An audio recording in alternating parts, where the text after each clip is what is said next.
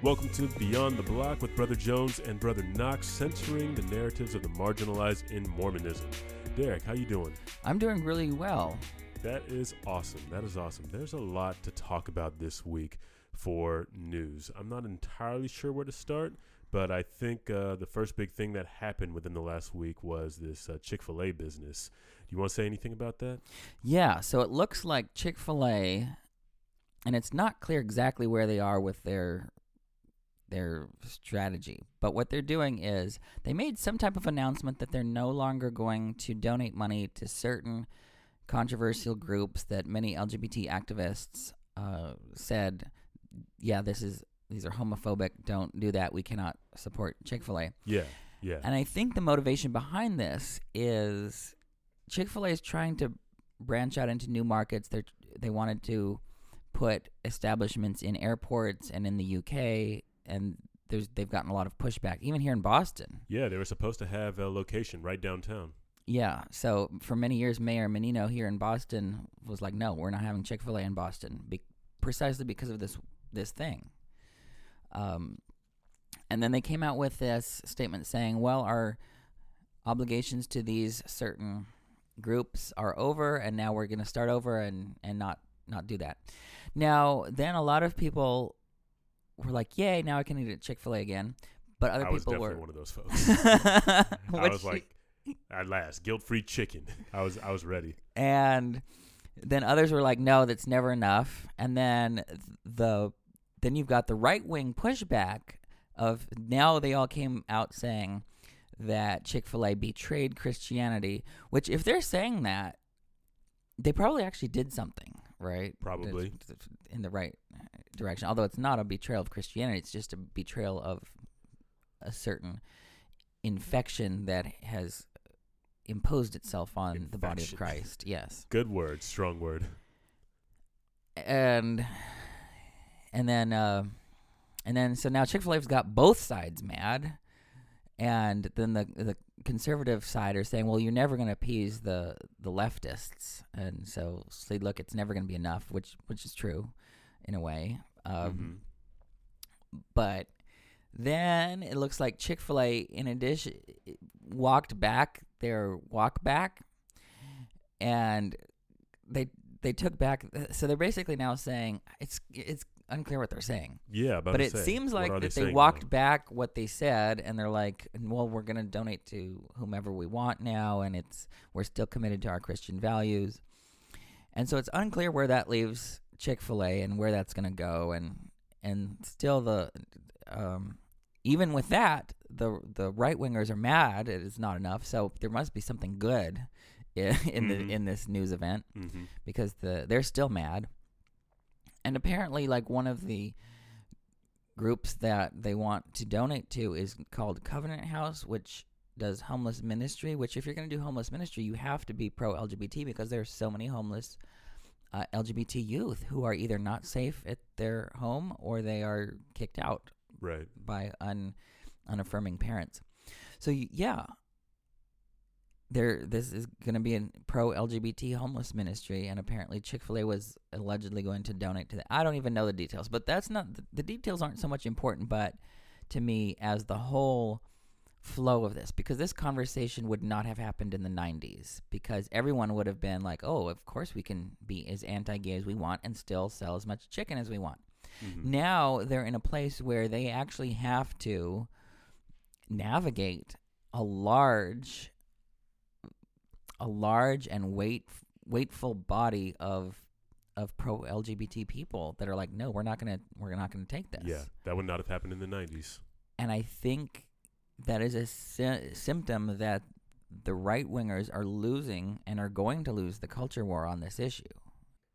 I think they're definitely fighting a bit of a losing battle when it comes to, trying to fight general sensibility when it comes to how people feel about them. Whether or not that's actually going to affect their bottom line, like, that remains to be seen, because Chick-fil-A's views aren't exactly new. They didn't come out of nowhere. We've known about beliefs they had for a while, and these organizations, what some of these organizations that they support do. Like, I know for a fact they support an organization that has supported a law in Uganda that allows people to kill gay folks, basically. That's not really affecting Chick-fil-A's bottom line. Now, I'm pretty sure there's definitely a racial element to this as well, because if they were supporting a law that allowed for the death of European-descended individuals in another European country or something like that, I think there would be more to be said there. However, I just do not believe that this is going to affect their bottom line that strongly, because people really like Chick-fil-A. They like their food. They like their customer service. I mean, the memes about the quality of their customer service are just, you know, endless. So I'm not under the impression that this is really going to affect their bottom line yet, just based on where Chick-fil-A is currently. I feel like, though, some more work has to happen before Chick-fil-A's current value system is really put under scrutiny by America at large. But we are moving in a direction that says their time may be running out. I think there's been a big shift in the past 5 to 10 years. Like, certainly, it's completely different. Yeah, just what I see now. Not that everything's fixed, obviously, but I think not everything's fixed. I think we've gone over a particular critical turning point that now it's just remaining to see how it unfolds. But our victory is assured. Mm. I will be able to eat the chicken if they actually walk back this walk back of their walk back. Okay. I will start eating Chick-fil-A if that happens. Hopefully it does, because Chick-fil-A is delicious, but it's hateful chicken. So I'm going to keep my business at Popeyes. I'm probably going to keep my business at Popeyes anyways. Oh. I really like Popeyes. Oh, good. But yeah, that's all the thoughts I got about that. So a big thing that came out, I think, either yesterday or 2 days ago, I don't know if you heard about this, but BYU-Idaho apparently is no longer accepting Affordable Care Act compliant full coverage Medicaid as an acceptable form of health coverage as an insurance waiver option. And I guess a lot of students at BYU-Idaho rely on that to cover their health care needs. Mm-hmm. So basically, this is forcing a lot of students to not re-enroll or to drop out of BYU-Idaho. And a lot of students are unable to register because, you know, a lot of these students have Medicaid as their health insurance provider. And now it's not adequate proof of insurance, according to BYU-Idaho. It looks like this comes a day after there's an expansion on Medicaid coverage in Idaho. Like, that's when this announcement came out, just a day after. So I'm not entirely sure what that expansion of Medicaid coverage in Idaho means. I still got to look into that. But the only reason I can see for this is that I'm guessing the school made the decision because perhaps of some data that indicated that it would be impractical for the local medical community to be able to adequately support folks with only Medicaid coverage. At least that's what I'm hearing through the grapevine. I can't find anything in the news saying as much. Everything is mostly speculation, and they keep saying that the school has not given a reason for this change. But what I'm hearing through the grapevine is that they just see it's impractical for the local medical community to support them with only the Medicaid coverage. But even that seems pretty suspect. I don't think the local providers would really validate that particular complaint. Yeah, I just have two thoughts on this. One is, first of all, if these students are on Medicaid, they probably can't afford certain other plans or certain other insurance, and so they would have to do that. They would have to buy another plan in order to be at school. Yeah, to go to school. I mean, that's really not cool, because the whole point of Medicaid is to provide this, and the whole thing about the Affordable Care Act anyway is to like make sure that everyone has access to health care. Right. And the second thing about this is, one of the problems is this isn't like some, you know, state school that is neutral on issues of morality and justice and community. This is a school where I am imagining 99% of the students are members of the church. Mm-hmm. We should take care of one another, right? We have 200 years of history of we're supposed to take care of each other. Mm-hmm. And I don't see, like, all of their ancestors who crossed the plains and made tremendous sacrifices to take care of one another, now they're, like, abandoning people who are members of the church. Mm-hmm. I mean, there's got to be some other way of dealing with this and rallying around the people who need the most support. Right, right.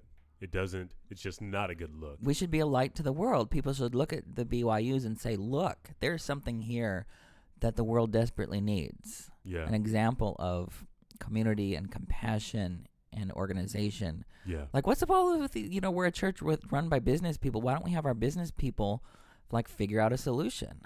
I don't know, man. That's a really good question. But for now, I just would really settle for an explanation because, I mean, this comes out of almost nowhere for one thing, and it's just such short notice. People are trying to go to school in, like, next semester. There are people that are not going to be able to enroll next semester simply because this sudden change in what's going to be acceptable healthcare coverage is not going to allow a lot of people to go to school. There are married couples who were both going to school at one point, but now only one of them can afford to go because they don't just have an extra, you know, $300 to $400 or $500 just laying around for them to spend a month on additional healthcare coverage. It's just not realistic for them to do. So I really hope somebody on the school board or whatever just explains what the purpose of this is and what they're trying to do.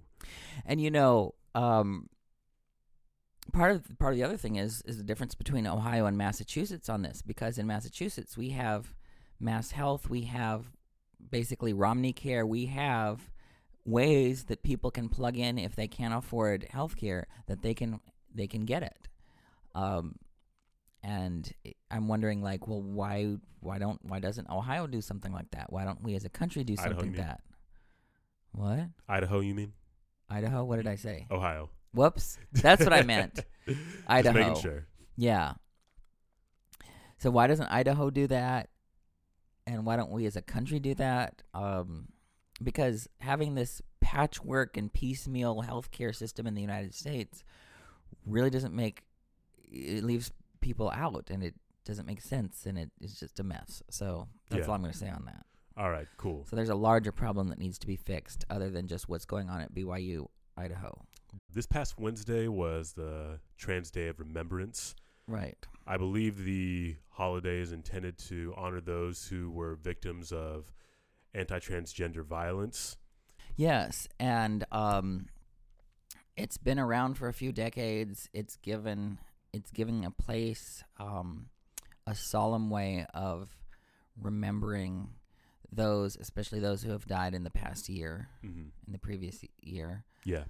And typically the names are read at commemorations, and it's a very real thing. And part of the other thing is there is a problem if the only time we notice trans people is when they're dead. Mm-hmm. We need to acknowledge and uplift and celebrate trans people when they're alive. Yeah. And work towards liberation and justice and dignity, and not just, I think there could be somewhat of a parallel with the Black Lives Matter movement of what happens if we only notice black people, we only hear of them when they're killed by cops, right? Mm-hmm. There's some people, that's the only time I hear of them. I've never heard of them before. And then I hear their names in the news. I'm like, oh, there's an entire life that happened before this death. And that these things need to be centered. And so we just need to remember, I think the list that I saw had 311 names of trans people murdered in the United States in the past year. Jeez. Yeah. And it's a problem not just in the U.S. but around the world. Yeah. There's just something needs to be done. And I don't think that just like I was saying with the pretty white gay men, there needs to be these stories too, and I don't think there's a finite zero-sum empathy, right? Empathy towards one can help you be more empathetic to others. There's no, it shouldn't be a, we shouldn't have a scarcity mindset with this, right, but realize, right, look, we've got to do these things, mm-hmm, and do the right thing for our trans siblings. Mm-hmm. And there are several ways we can do that. My instinct is to ask what we can do, you know, to help our trans brothers and sisters and, siblings. I'll just say siblings. But there's a whole, you talked about this an episode or two ago, that many of the voices that are advocating for change are simply voices we don't have access to because we don't search them out. Right. And we can simply be plugged into that world simply by following the people who are on the front lines of this fight. Mm-hmm. So make an effort to, I'll just echo what Derek said last week or the week before, in that if you're looking to help, just listen to those voices by following trans activists or high-profile trans folks on Facebook, Twitter, Instagram. They will be talking about these issues often. It's the primary reason I know anytime a trans person is murdered, and the primary way I know how to fight transphobia in general is because they are providing resources on a fairly regular basis. So yeah, and especially within the church, people say LGBT, but most of that is focused on gay men. Like if you look at the websites or anytime they talk about LGBT, they don't really talk about the T. Right. On either side, it seems like. Right. And so we need to uplift that conversation. Yeah. Speaking of that particular, not necessarily that conversation, but the LGBTQ conversation, Jeffrey R. Holland was interviewed this week. I forget on which network, but it was with regard to the policy changes recently with regard to LGBTQ individuals. How would you summarize this interview? You said, you seem to imply that he made several concessions during the course of this 4-minute interview. Yeah, I think... Well, here's some of what he said. He started out by saying, and we don't have the whole interview. We just had clips of it. Yeah, pieces of it. And it looks like he's talking about policy changes in general. We didn't have any specific comments from him on any specific change. But there's been a lot of changes recently, and so he's talking about policy changes in general. He says that revelation is an ongoing process. And that is so true. If you look at the biblical record, it's always line upon line. There's more to unfold, things like that. We should never have an arrogance about what we know. Right, right. And that leads into his next point. He said that the Lord seldom spells it out in detail. Mm-hmm. And I think so many people assume that the plan of salvation is known completely from every angle, from every and it's not. We've got glimpses and hopes and imperfect visions, seeing through glass darkly. There's a lot we don't know. There's more we don't know about eternal life than we do know. Yeah. And that should give everyone pause. And it should give everyone, including the leaders of the church, some humility. And I think Elder Holland kind of showed some humility here, because he didn't come in saying, well, we've got this all figured out. We know what's going on, and we've got this. Mm-hmm. They're like, no. When we make these changes in policy, it reflects the fact that we don't know everything. Right. We don't know everything in advance. I really like what you said about that we shouldn't have an arrogance about what we know. You know what I'm saying? Anytime I think about that on a regular basis, particularly when I hear a gay person speak about what they would like to see happen in the church, and then inevitably, always, there's a straight white male who jumps in to say, that's not going to happen. That'll never change. You're barking up the wrong tree, or something that just presumes this knowledge of the way things are and the way things they will be in the future. Mm-hmm. You know, I really appreciated Elder Holland displaying that humility and saying that we don't have all the answers. We don't know what things are going to look like in the future. I don't know what church membership is going to look like in 5 to 10 years from now. Like that's pretty impressive. I wouldn't necessarily call that a concession, but I do call that an acknowledgement that we don't have all the answers, which is a big deal coming from a member of the Quorum of the 12.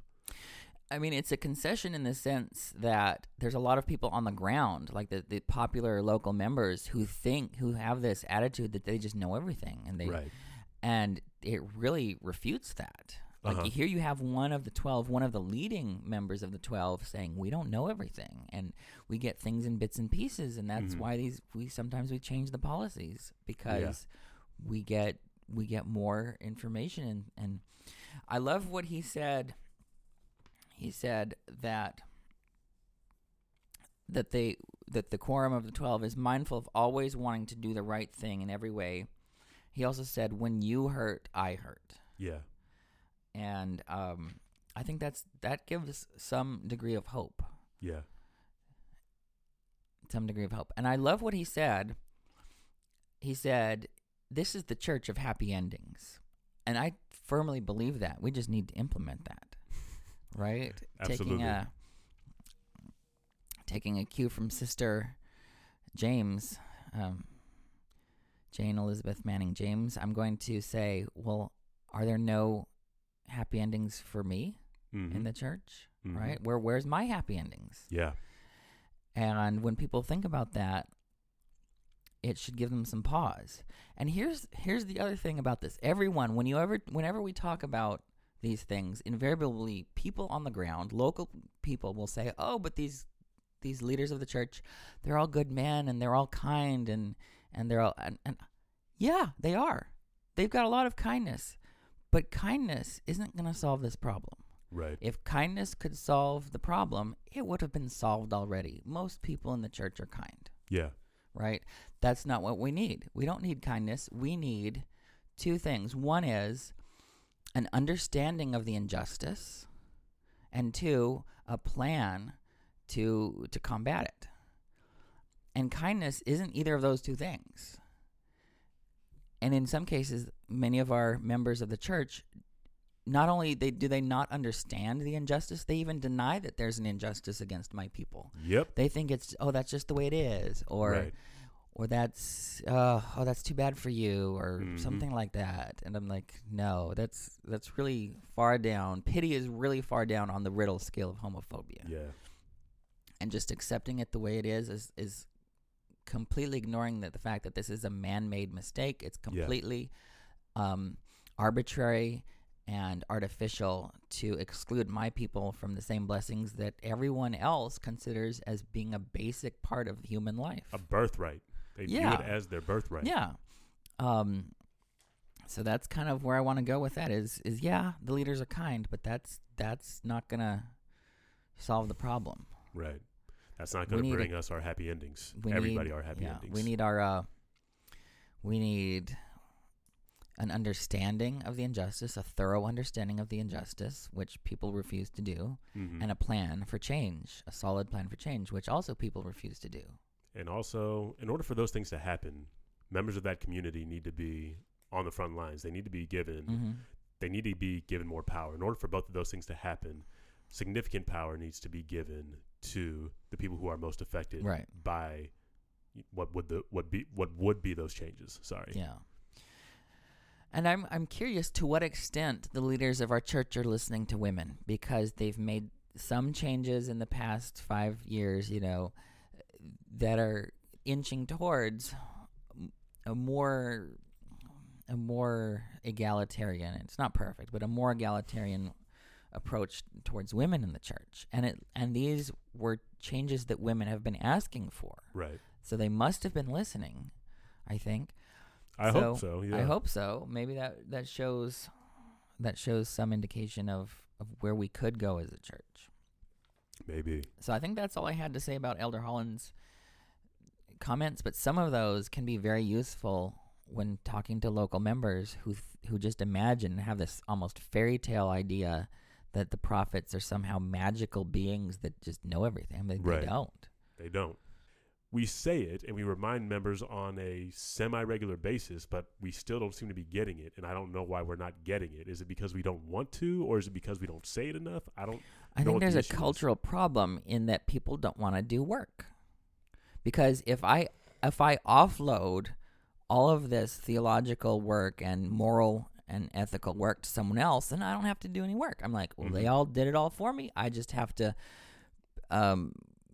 act like a robot and download everything they've done to my brain. I don't have to do anything. They want an easy way out. They don't want to do the hard work of wrestling with the kid that's in the same room with them, right, who cannot have the same experience in church that they did, and then they're on the hook for dealing with it, right? They're like, they just outsource it to someone else.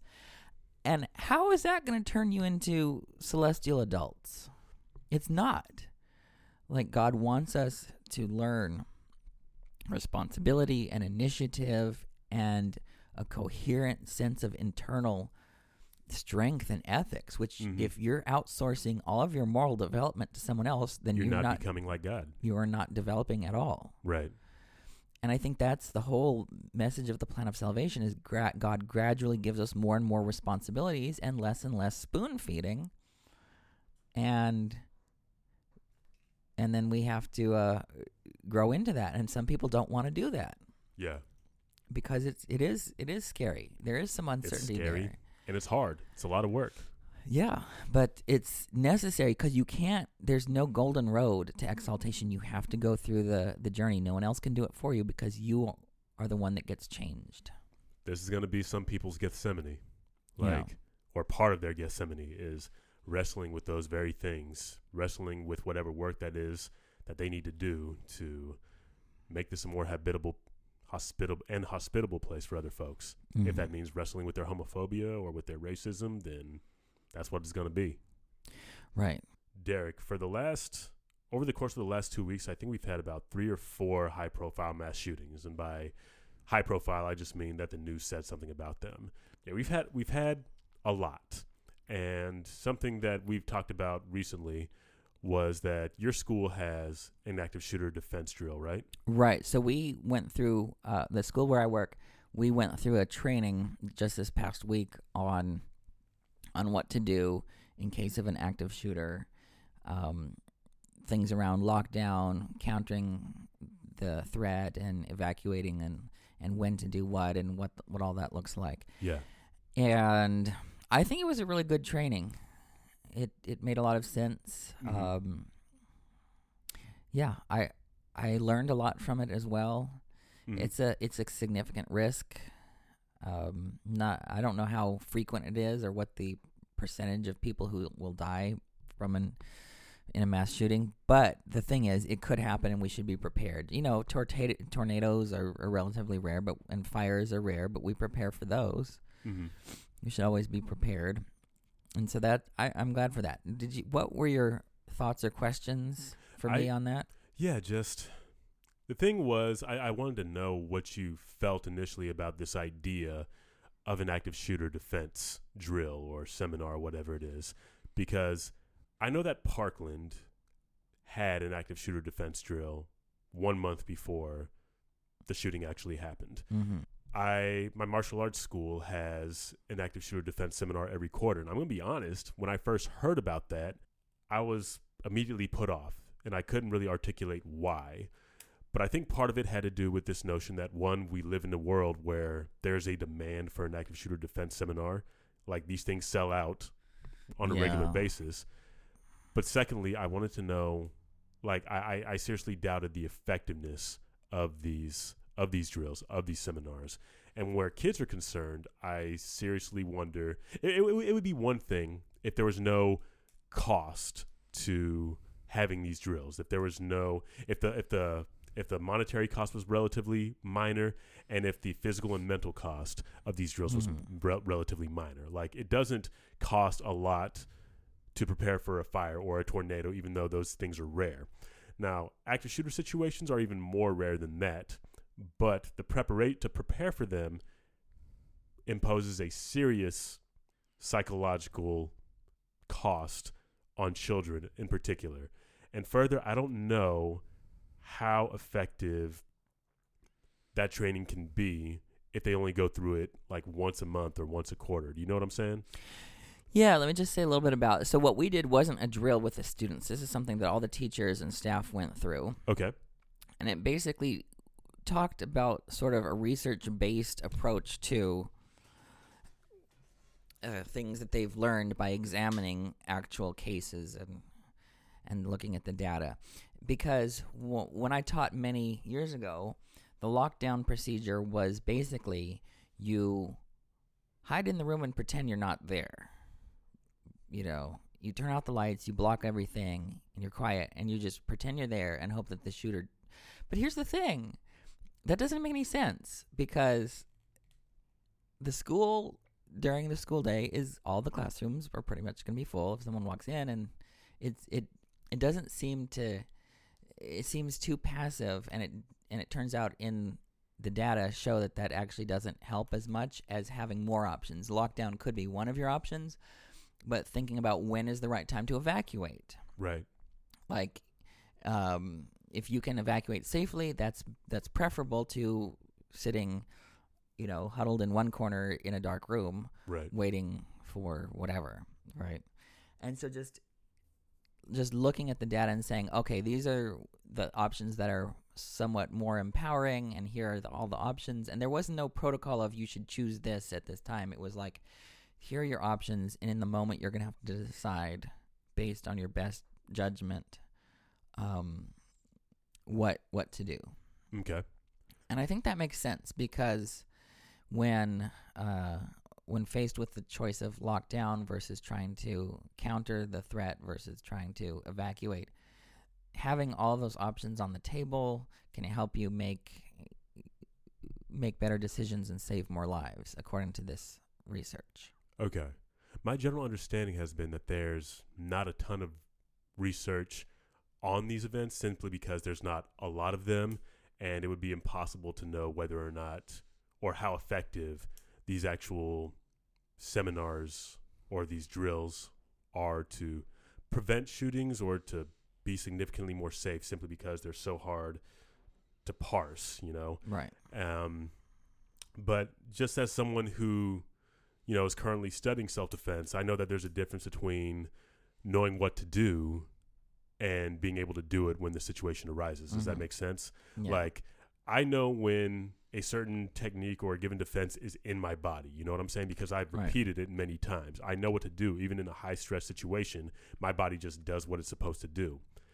But my primary concern, even though I don't disagree that these events, that these seminars can be effective from a tactical perspective, I believe that they're only effective for people who get to do them on a regular basis. I really like what you said about people following their gut or following their intuition. That seems to be really good advice for a lot of these situations, because that's when we're going to rise to the occasion of our best knowledge and of our best judgment, not so much of a training that we've done once. And I don't think it's fair to expect people to rely on that if they only experience it once, and that in a relatively low stress environment. Does that make sense? Yeah, but it's obviously not going to be perfect, and it's not going to cover every possibility, but I think there's some things that can be improved, like teaching people like the correct way of breaking a window. Okay. Which I didn't realize that there's a wrong way to break the window. And I'm sure you're interested, so I'm going to tell you. People think, oh, you just take something heavy and throw it at the middle of the window. But the problem is the middle of the window is the most has the most give to it, because it's the farthest away from the frame, so it can be a little bit more resilient. So you need to break it in a corner. Okay. And they said to break it in the top right corner, the top left corner, because if you break it at the top, then it'll all fall down. Or if you break it at the bottom, then you have all this glass above you. And so just like, oh, now I know how to break a window if I need to. If I need to evacuate. Yeah, definitely some merit to that. So there's just little things like that, and things to be prepared for make a lot of sense. I guess I'm just put off by this idea that people are making money off of these drills and these seminars when the psychological cost is super high, and I'm just not inclined to believe that these adequately prepare people to deal with this already super rare situation. But there's certainly merit to because part of what they've done is gone back and analyzed like how many people died and how did they die and where were they? Were they trying to evacuate? Were they huddled in a room? And they looked at the differential.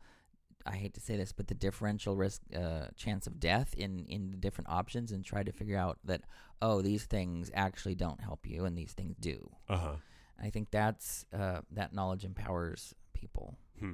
Before we move on to our Come Follow Me, We just wanted to let you guys know that we are a proud member of the Dialogue Podcast Network, a collective of independent, interesting podcasts who promote thoughtful, respectful, and engaging inquiry and discussion of all aspects of the LDS tradition, thought and arts and culture. You can find out more about this at dialoguejournal.com/podcast network. That's dialoguejournal.com/podcast network. And with that, let's go ahead and move on to the Come Follow Me, which is First and Second Peter. Derek, would you like to give us some context for these epistles? Yeah, so the first thing when you open up First Peter is realize that it's written to a very diverse community, several communities all over Asia Minor, what's now Turkey. And these communities were very diverse, very different ethnic groups. And so you realize this isn't writing to one local situation, kind of like Paul was doing, where he's fixing a specific problem at a specific time, but this is more of a general letter, and so that's going to change the nature of the how we read it. And tradition and the text identify the author as Peter. Scholars now are wondering whether Peter wrote it himself or whether someone is trying to faithfully collect and transmit Peter's teachings after Peter's death. So that's a scholarly debate that it rages on, and I'm not going to talk about in any depth. But so let's talk about what's going on. One of the things that we get from First Peter is the author is writing to peoples who are suffering persecution and the threat of increased persecution. And that's kind of the main thing that's going on. And they seem to be Gentiles who are suffering within the broader Roman Empire. They're a misunderstood minority. People think that they're suspect in some way. People think the Christians are suspect and don't trust them and want to resist them and harass them in some unspecified ways. So that's where we are with 1 Peter. Okay. Let me just go into what I was going to say in 1 Peter Chapter 2. One of the biggest things that we get in First Peter is sort of the value of suffering, which could be taken controversially, but it tests your character, it refines your character, it connects you with Christ. And the whole point of here's the thing about religion is a lot of it is about meaning making. If you can't make the suffering go away, you have to make meaning out of the suffering in order to be able to go on living and process it and maintain your sense of integrity and dignity despite everything else that's happening. Okay. So here's let me just go into chapter 2. I'm not going to read it for the sake of time, but in chapter 2, verses 6 through 10, the author talks about being a chosen people, a living stone. In verse 7, he talks about us as the stone that the builders rejected, becoming the cornerstone. And in verse 9, he says, "But you are a chosen race, a royal priesthood, a holy nation, a people acquired so that you can declare the virtues of the one who called you from darkness to his amazing light. Once you were not a people, but now you're God's people." I find that really empowering to people who are misunderstood today for whatever reason. Obviously I come from the queer perspective. I realize, look, a lot of people are threatened by us, have a suspicion about us, think that we're weird. But I can sort of graft this onto the weirdness that the original Christian communities were experiencing. And the author of 1 Peter is now grafting the language onto language from the Hebrew Bible about the chosenness of Israel and how this is called out to be a special people. And then you get this language about the stone which the builders rejected, which is one of my favorite verses. It comes from Psalm 118, verse 22. And to me, that's a really pro-queer verse, because the builders were the experts. They were the ones that thought they knew everything, and they said, well, this stone doesn't fit. And then God's the one who raises up and says, no, it does. And it's not just fitting, but an essential cornerstone for the whole building. I really like this idea of centering people, like the peculiar people. I feel like Mormons are very quick to identify themselves as a peculiar people because of the things that they believe. And in a way, Peter does seem to be addressing, you know, the saints. He is addressing the saints because of their peculiarity. But what really made the saints peculiar in these at this particular time was how universal the church was. The church accepted Jews, Gentiles, people from all over the earth. It was preaching the gospel to everybody, and it was making sure that there was a space for everybody. What made the saints peculiar is that their most important identities as a peculiar people was their discipleship to Christ. And I feel like this is something we as members of the Church of Jesus Christ of Latter-day Saints can reanalyze and can reassess as we proceed in our discipleship. Are we peculiar in this same way? Are we making a place for everybody? Are we unique among our fellow Christians, or are we unique among our fellow citizens in that we are creating a space whereby everybody can worship together and whereby everybody has the same worth, where everybody is extended equity, where everybody is extended a means to salvation, and not just a means to salvation based on how much money they make, what they look like, where they grew up, or how, or you know, other identifiers of class distinction or whatever else. I just like that Christ seems to be, or Peter seems to be reinforcing, finally, after all these instances of him being, you know, bigoted, for lack of a better word, he seems to finally be accepting, or at least formally acknowledging by his own hand, that this identifier of being a peculiar people is inclusive of everybody who would embrace Christ. I do find that word choice interesting for several reasons, and, you know, I won't really get into them now, but I just really like that it's Peter that's saying this, because Peter needed some redemption, you know, based on what we've seen of Peter in the book of Acts and in the book of Galatians. He needed to be the one to say this, and the fact that we have Peter's own words by his own hand, or as close to his own hand as we can get, calling the saints a peculiar people in this particular context is really powerful. Yeah, and one of the things to bring out is it looks like a substantial proportion of Peter's audience were enslaved people and women, because those are the populations that he addresses in his advice later in the epistle. He doesn't actually address masters like Paul does. So it looks like that's the bulk of his concern, and so women and enslaved people formed the bulk of a lot of the early Christian communities in the house churches.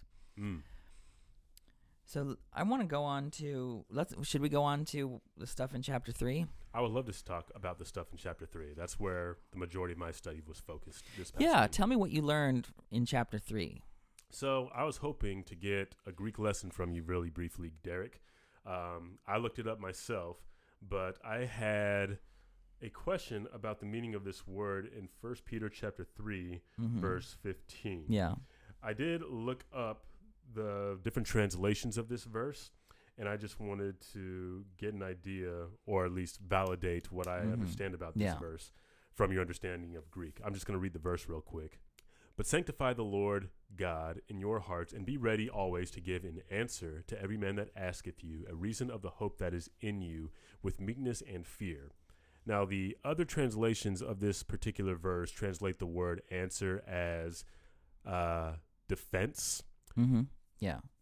Like that's the most common one I've noticed. And the Greek has this word. I don't know what the proper Greek way to say it is. Yeah, apologia. Apologia. All right. Which seems to be the basis of, or seems to be the root word of what we call today apologia or apologetics in the Christian church.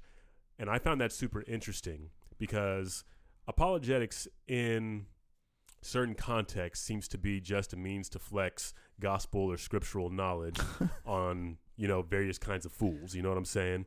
However, Peter seems to be advocating for that, which means to me that I feel like we may have a faulty understanding of what exactly the purpose of apologetics is, or what the idea behind defending our beliefs is. And I wanted to take a moment to talk about that. Do you have anything you want to say before we proceed? Yeah, so this word, I would translate it as defense, okay. Not in the sense of a physical fight, but in terms of a legal. This is a legal term. It's a legal term, yes. Okay. So in the courtroom, the defendant would be, that's why he's called a defendant, would be allowed to make a case for their innocence, for their what they're doing is right, or that they were, you know. And so that's kind of what you see this word used in Acts where Paul gives a defense. You see this word used in Plato's Apology where Socrates defends himself before the Athenian jury, which he you know the story? No, I don't know the story. Well, so it's a very famous document. It's called, the title is Apology, and it's Socrates' defense as told by Plato to the Athenian jury, and he gives this amazing case, but he annoys the jury, and then they sentence him to death. So, oh wow, yeah. So that's how Socrates dies. But yeah, so this is a term of where you're, and it doesn't mean apology in the sense of you said that what you did was wrong. Right. That's not what it means, and that's not what apologetics means either. It means you make a case for the legitimacy of what it is that you are saying. Yes. And so apologetics can be good if it's done right, but for a lot of people, according to Peter, it is good. Like it is a necessary part of, you know, it's not only good, but it's a necessary part of preaching the gospel sometimes. It is. And it seems to be near essential to creating and developing mature Christians. Right. Like one proper use of apologetics would be to clear sort of false roadblocks. Yes. Right? Yes. Stumbling blocks that are based on misconceptions or, you know, there are some stumbling blocks like the cross of Christ, which you can't remove. They are part of the core of Christianity. There is something transgressive and embarrassing about the cross that we can't fix and we shouldn't fix. What do you mean by that? Transgressive and embarrassing? Well, our Savior died. Yeah. You know, was crucified naked by the Roman Empire. This is, in any sense of the Messiah that you have almost reading from the Hebrew Bible, that would exclude you from being the Messiah. You did not win. You did not conquer. You did not have any sort of political or worldly success. If you get killed by the Empire naked on a tree, that's an outrage. This is a stumbling block to the Jews, as Paul says in the beginning of First Corinthians. It's an embarrassment. It is not pretty. It is not. It's transgressive to look at that and say that's us. That's my dude right there on the cross. Yeah, that doesn't make any logical sense. That's what I mean. Okay. So you can't remove that stumbling block because otherwise you remove the core of the gospel. But you can remove like all these sort of misconceptions, or someone mishears or misunderstands something, and we can say, no, this is actually what we're doing. That role of apologetics is okay. But I think there's some sloppy apologetics that can happen where people try to defend stuff that's not defensible. And they're like, that's not pleasing to Christ either. And I think you get some of these sloppy apologetics when you look at our history. People trying to say that, well, Joseph Smith wasn't a polygamist, or he never engaged in folk magic practices when clearly he did, or when people try to defend the priesthood ban and try to make sense of it and say, well, it was good for the... No, don't defend that. That's bad apologetics. That's indefensible. Right. That is not something we're supposed to defend. Yes. And to engage in good apologetics, you don't need to defend that stuff. You know what I'm saying? Right. It's like good apologetics is simply acknowledging that it did happen, but why we can still embrace it. In fact, that's what apologetics is. It's the why to the what of the gospel. Mm-hmm. And you can engage in good apologetics without defending every reprehensible thing or everything that we understand to be reprehensible about either what is in Scripture or what is in our history. Like that is something we can do just fine. In fact, we see, and you know, you already talked about the examples that we have in the Scriptures of Paul doing this. We see Stephen doing this in Acts chapter 7. Yeah. We see Christ himself doing this, like using, deferring to history, defending the Scripture, deferring to his miracles and his resurrection to back up his own teachings. Like we see that being engaged in. That is a proper use of apologetics. But like you said, nonetheless, there's some sloppiness and some shakiness around the general definition of the word apologetics that we seem to understand, because people defend indefensible things. Yeah, and I want to highlight something here that's very interesting about missionary work. Yes.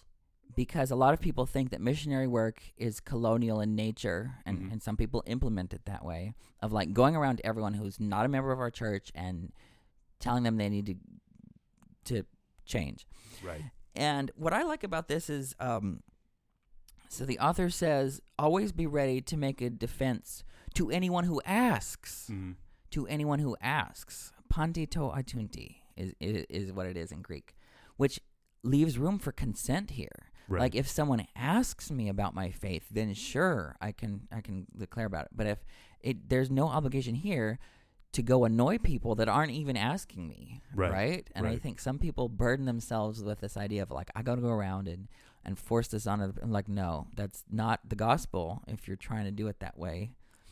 And I think, and it goes on to say, not only should you give an answer to a defense to anyone who asks you for a reason for the hope that is in you, verse 16, but do so with meekness and fear, maintaining a good conscience. So basically, you're supposed to come at it with gentleness and respect. I mean, that's how I would translate the word behind fear is respect, with gentleness and respect. Like some missionary moments are not gentle and respectful. Yeah. Right.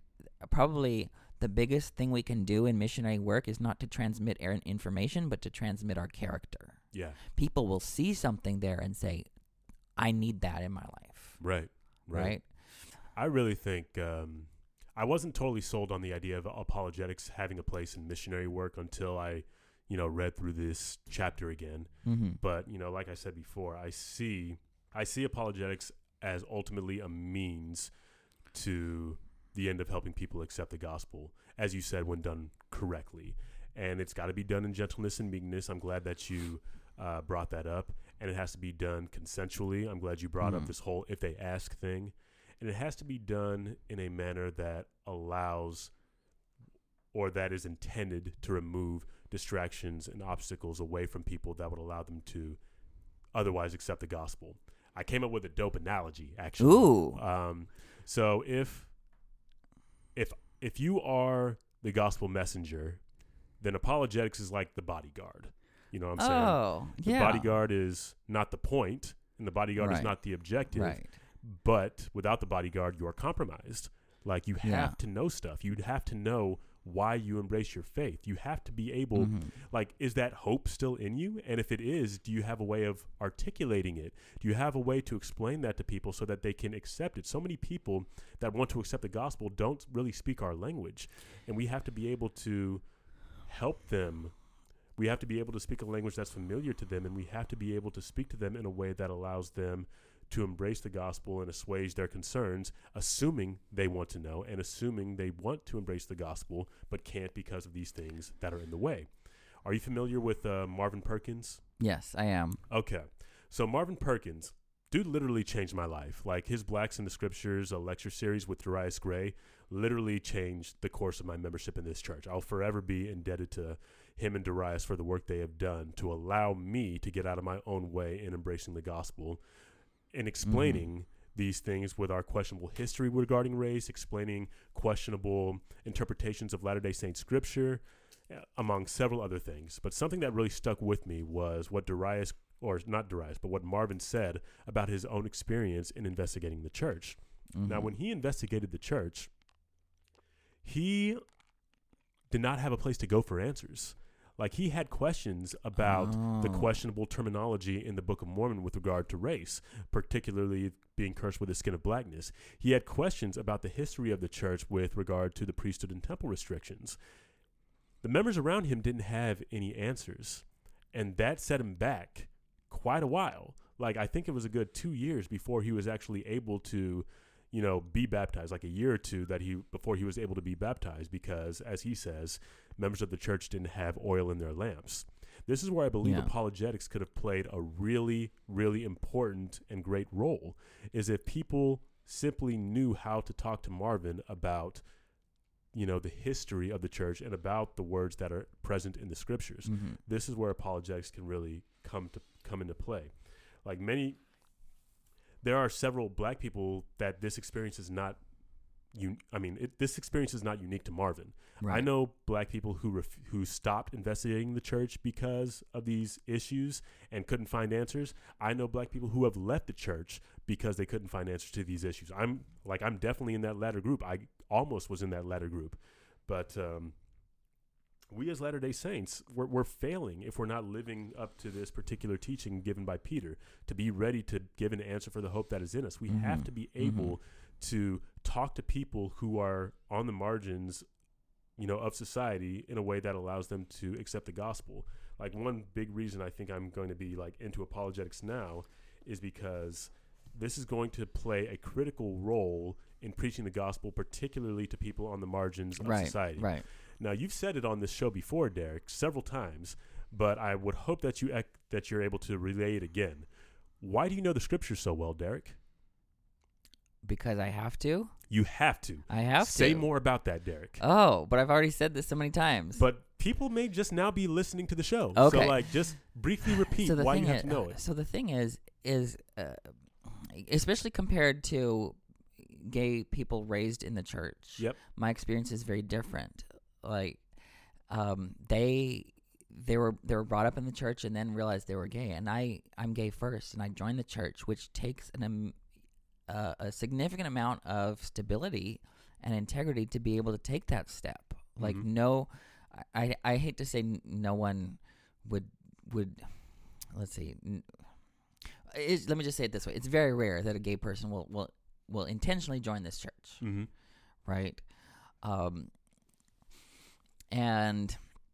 in order to do that, I need to know the scriptures and the tradition and the doctrine better than anyone who would use it against me in order for me to survive even a moment in this church.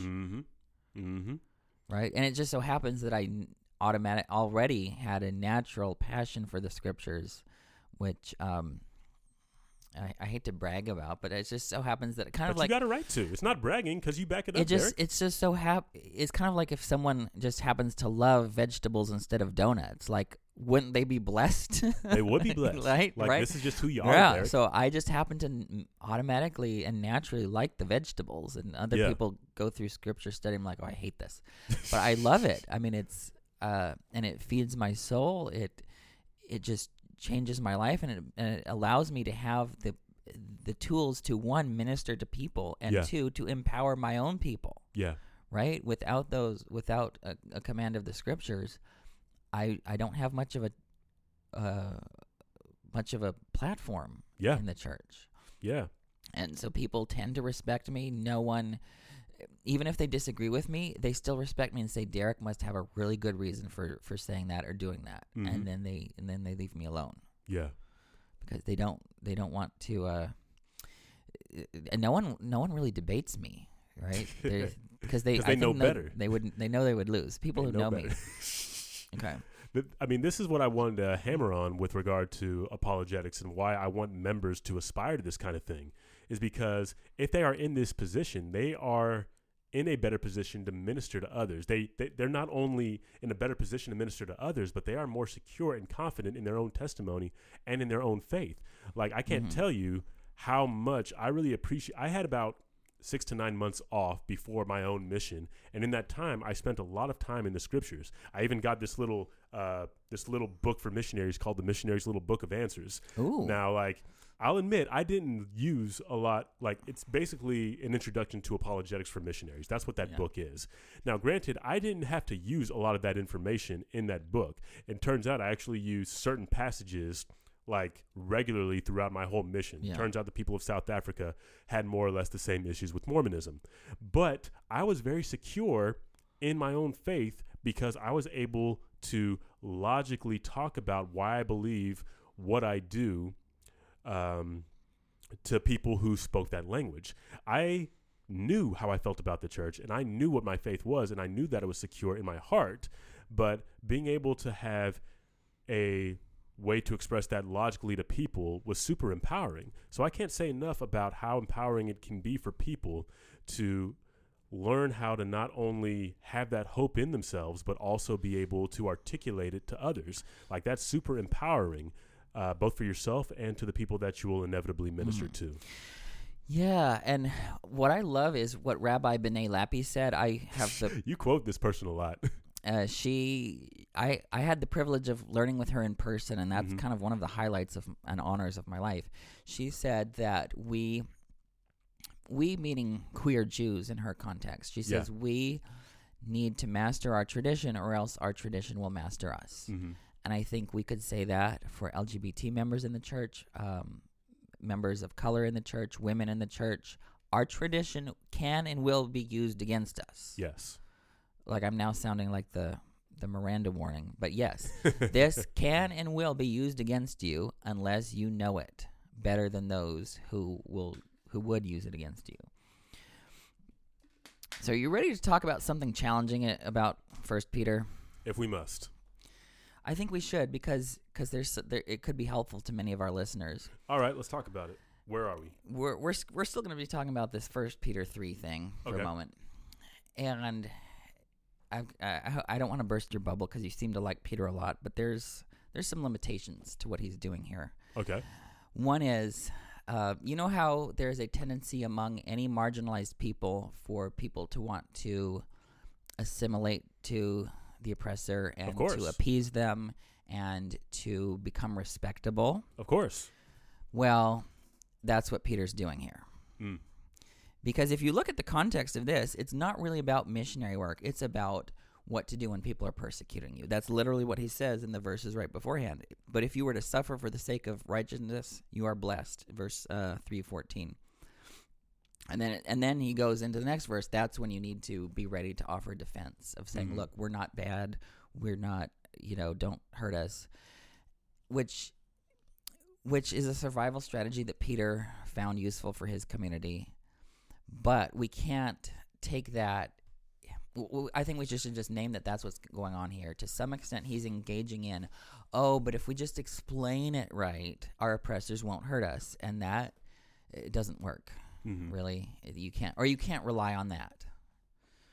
And so I just want to name that. And part of the way he wants to assimilate and become respectable has to do with the relationships in the Roman household, especially for enslaved people and women. And Peter gives people advice because part of the problem is there's this underlying liberatory and egalitarian spirit within Christianity that would lead women to think that they're equal, and of course they are, and lead enslaved people to think that they're free, and of course they are. But that will cause trouble when you're already a suspect minority, and now you as a Christian group, or if you look like you're rebellious or upsetting the family. Oh, look, these Christians, they're changing the definition of the family. Well, that's literally what they were doing, right? So I'm not going to get into the details of what Peter told wives and enslaved people to do, but it is not what I would tell people to do, right? And so we have to name this that he is engaging in this type of assimilationist and respectability politics strategy, which we can't blame him too much for, because that is a very easy temptation for marginalized peoples, especially as a survival strategy. But knowing that actually empowers us, because then that allows us to come away with three different conclusions, knowing that this is what he's doing. The first one is to realize, A, because he's having to say this in this context, it's actually showing that many enslaved people and women want to join this movement. Many lower class people want to join this movement. Which shows that there's something at the heart of Christianity, something at the heart of the Jesus movement that is liberatory and life-giving to these populations. Yeah. And that we can claim. We don't have to claim Peter's specific advice, but we can claim that spirit in the core. Yeah. The second thing we can learn is that there must be, like I said, not only do people join, but it also empowers and liberates those who are there, because what Peter's doing is responding to criticism and responding to challenges from the outside, and those challenges from the outside are saying, oh, look, you are If he's telling the women and the enslaved people to get in line, there must be something about Christianity that made them feel that they didn't have to be in line. Mm-hmm. And that we can claim, right? Right? We sort of unpeel that layer and go back to this more underlying foundation that says, look, there's something amazing and powerful in this that not only attracts marginalized groups, but also empowers them, even in the threat of a society that will be suspicious about that. Mm-hmm. And the third thing that we can do is when we realize that what he's doing is engaging in sort of this respectability and assimilationist thing to the surrounding culture, that frees us up when the culture is different to no longer follow that advice. Because if his whole point is strategic and tactical rather than ideological, then it doesn't apply in a situation where you do have the emancipation of enslaved people and you do have the equality of women.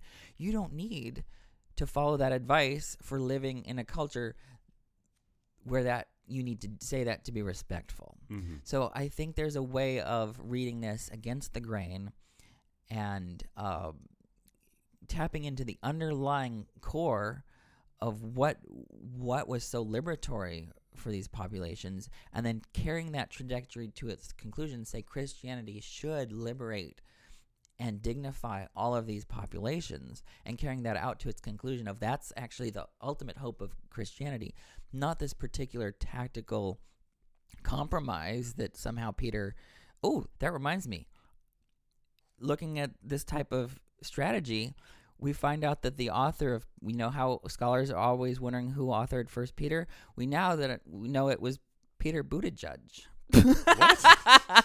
Because of this assimilationist and respectability thing, right? It was, so I made a joke. You did, Derek. But you see my point, though, that there's going to be different people navigating the persecution differently. And I think I can't obviously defend, going back to apologize, I can't defend what some of the New Testament authors say about slavery and women or LGBT or what ends up being imposed on LGBT identities.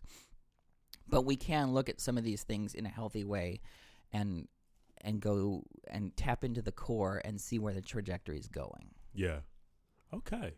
Those are some great insights. I really like those. I should have written them down if I knew you were going to have a whole 3-point system, 1 Peter 3:14 through 16. And I just wanted to mention one thing real quick from 1 Peter 4. 1 Peter 4. Yes. All right. Basically, that we should rejoice in our suffering. So this is 1 Peter 4, verses 13 through 16. And, if anyone suffers as a Christian, let that person not be ashamed. So I think that's really, really interesting how he's making meaning out of suffering. Mm-hmm. This isn't the first time we've come across that particular instruction either in the New Testament. Like right. Paul has said as much. Jesus has said as much. Right. I remember us reading. And they were examples of it too. And they're examples of it. They're all examples of it.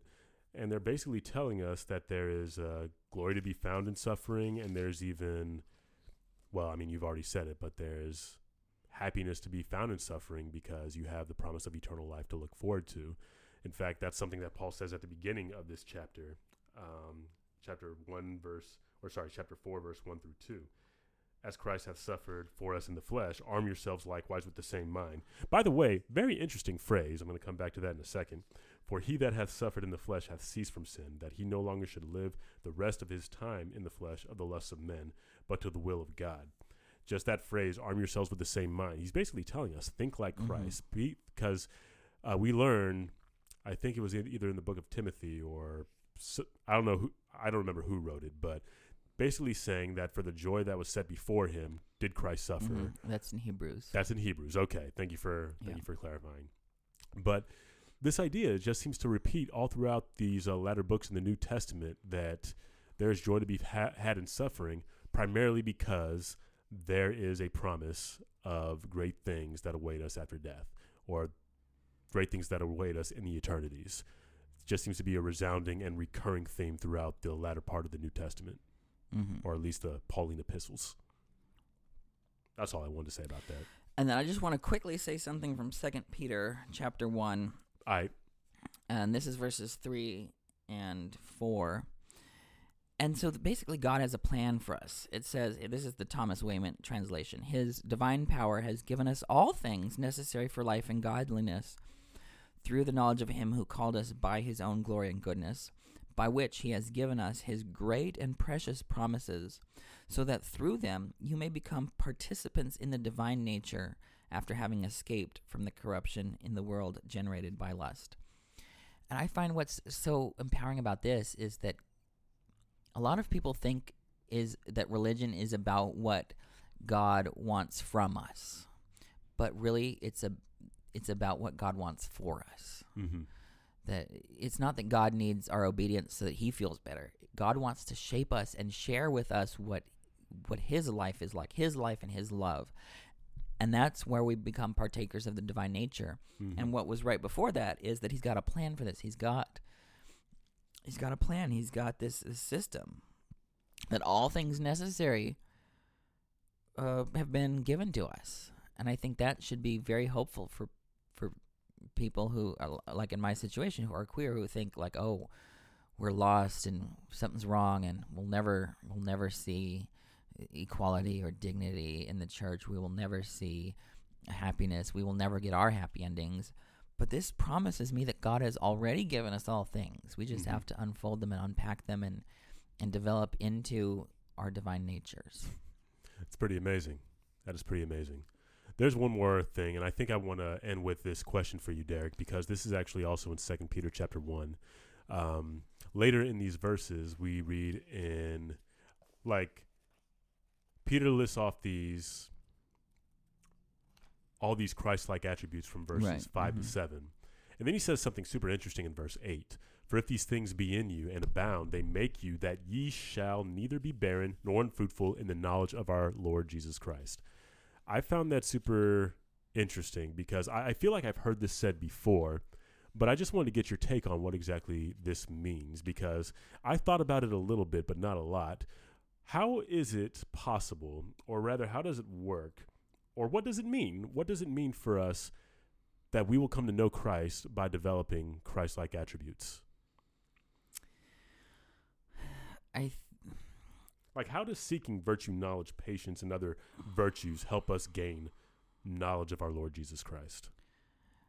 So the knowledge that's talked about here isn't sort of an academic or theoretical knowledge. It's a practical and experiential knowledge, because once you've been in the situation where you've had to have these Christ-like attributes, where you've had to love, where you've had to endure, where you've had to persevere, where you've had to have self-control— that gives you an experience that connects you with Christ, and you understand more of what Christ did and what Christ is doing. Mm-hmm.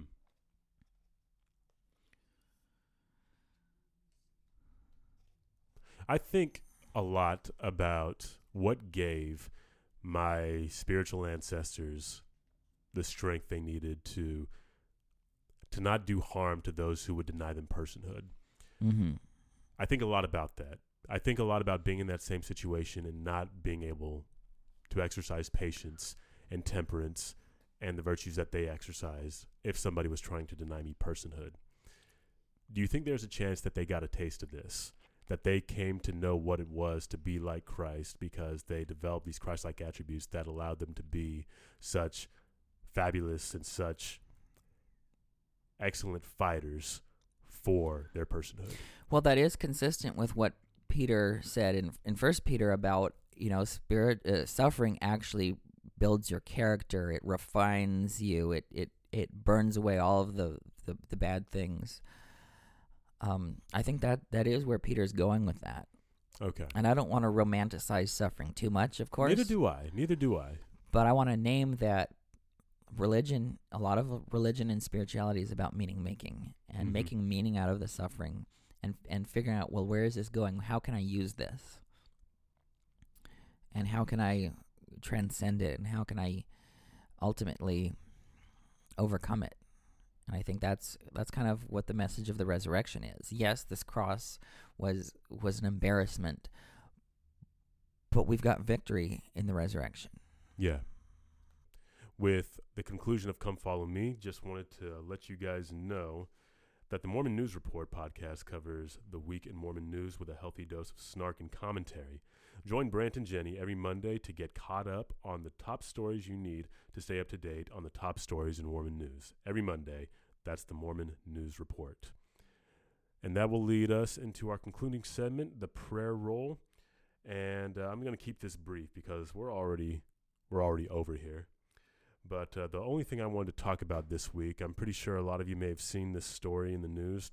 The Pima County Sheriff's deputy was wrestling a teenage quadruple amputee to the ground, and he also arrested the person filming it. This particular incident happened back in September, but we're just now seeing the video, which has brought up all kinds of questions with regard to how we treat children in group homes, how we treat children, period, how we treat black teenagers, and how we treat people with disabilities. Yeah. Now, what happened was this boy knocked a trash can over, and he was yelling to somebody. He was yelling in this group home. So somebody called the cops on him. Now, the sheriff's deputy shows up, pins him to the ground, and he eventually gets off of him. But he also yells at him when he gets off of him. And when the kid being yelled at asks him to stop, the cop continues to yell at him, saying all kinds of obscenities. Now, again, this kid he's yelling at and pinning and putting in a headlock as well has no limbs. Doesn't have a shirt on or anything like that as well. So even if he had a weapon on him, he wouldn't be able to get it. And it's also very difficult to hide one. But anyway, the kid filming it asked him to stop. The sheriff's deputy tells him to be quiet, actually tells him to shut up because he's not involved in this. And after some more verbal exchange, the cop arrests both teens and charges them with disorderly conduct. And those charges ultimately got dropped. But I have so many questions about this. Like I said, this teenager has no arms, no legs, no shirt on. He couldn't have had a weapon on him. And even if he did, he couldn't have gotten to it. So I want to know, first off, what about this young man made this full-grown officer feel threatened enough that he had to put him in a headlock and put his whole body weight on him? And second, who felt so threatened by this kid knocking over a trash can and screaming that they had to call the police on him? Like, I got questions about this group home, and I got questions about who's running it. Because, like, it seems that this cop is not the only person who's in the wrong field of work. This group home runner or whoever is in charge here, definitely in the wrong line of work as well. Now this, again, I said this video came out just this week, but the incident was back in September. And why is this the reason we're first hearing about this? There were witnesses to this whole exchange. The police officer that went in here had a partner with him, which means his partner didn't report this incident, and this whole thing wasn't reported by anybody. So I got questions about that as well. Why is this the first time we're hearing about this? And why didn't the cop who witnessed this whole thing, somebody who is supposed to be serving and protecting people, because teenagers don't know how the law works. They don't know who to call. They don't know how to file a complaint. Like, this police officer that was present did not call or did not, cry foul on his partner who was straight up abusing a teenage quadruple amputee. Like, this right here is why marginalized folks don't trust officers of the law. Like, when our civil rights are violated, they don't police themselves, but they protect themselves from scrutiny. They treated a disabled black child with this kind of scorn, and the guy is only just now going on administrative leave. Just this week, he's going on administrative leave. And the children had no means to seek redress, and no one, not those in charge of the group home, nor those in charge or, the other officer, like, nobody stepped in. Like, this is how you lose legitimacy right here. Like, that this brutality happened to a disabled person and no one sought to redress on his behalf until the video surfaced tells us way too much about how little we value people in disabled bodies. And it tells us a lot about how we value black children. This pattern of dehumanizing behavior has been happening to black folk for literal years with video evidence, and yet the police are still not losing sufficient legitimacy with much of the American public. I don't know. Just the way the American public has responded to this, it tells you everything you need to know about how little we value the black body. Yeah, and I don't have much to say, but I think the rise of cell phones with video capabilities and the internet has changed the conversation, because these things have always happened. It's just now white people have a reason to believe what black people have always been saying all along. Right. But now we can't deny it. We see the videos and we're like, yeah, this is not right. But rest assured, there are some people on the internet trying to justify what this police sheriff's deputy had done. And, you know, we still have a ways to go. We thought Rodney King was going to be a turning point because there was video evidence of police brutality with that, but that didn't change anything.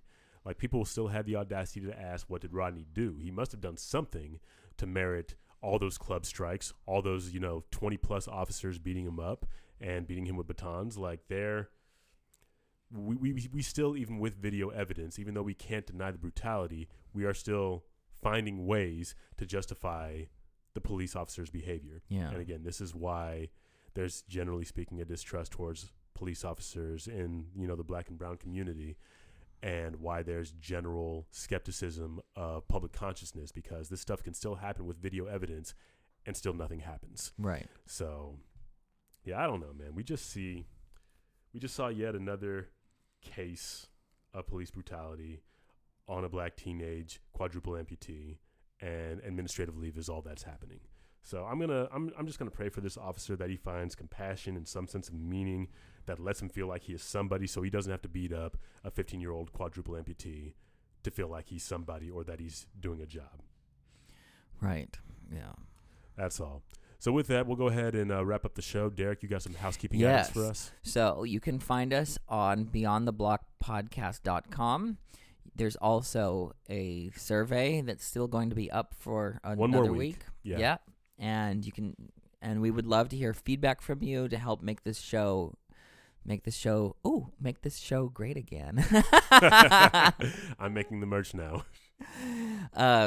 Yeah, because we're here for you. We're here as a service to the needs of the listeners, and so we want to address what it is that you need to hear. And so let us know what's going on, and we'll fold all of that in to our material.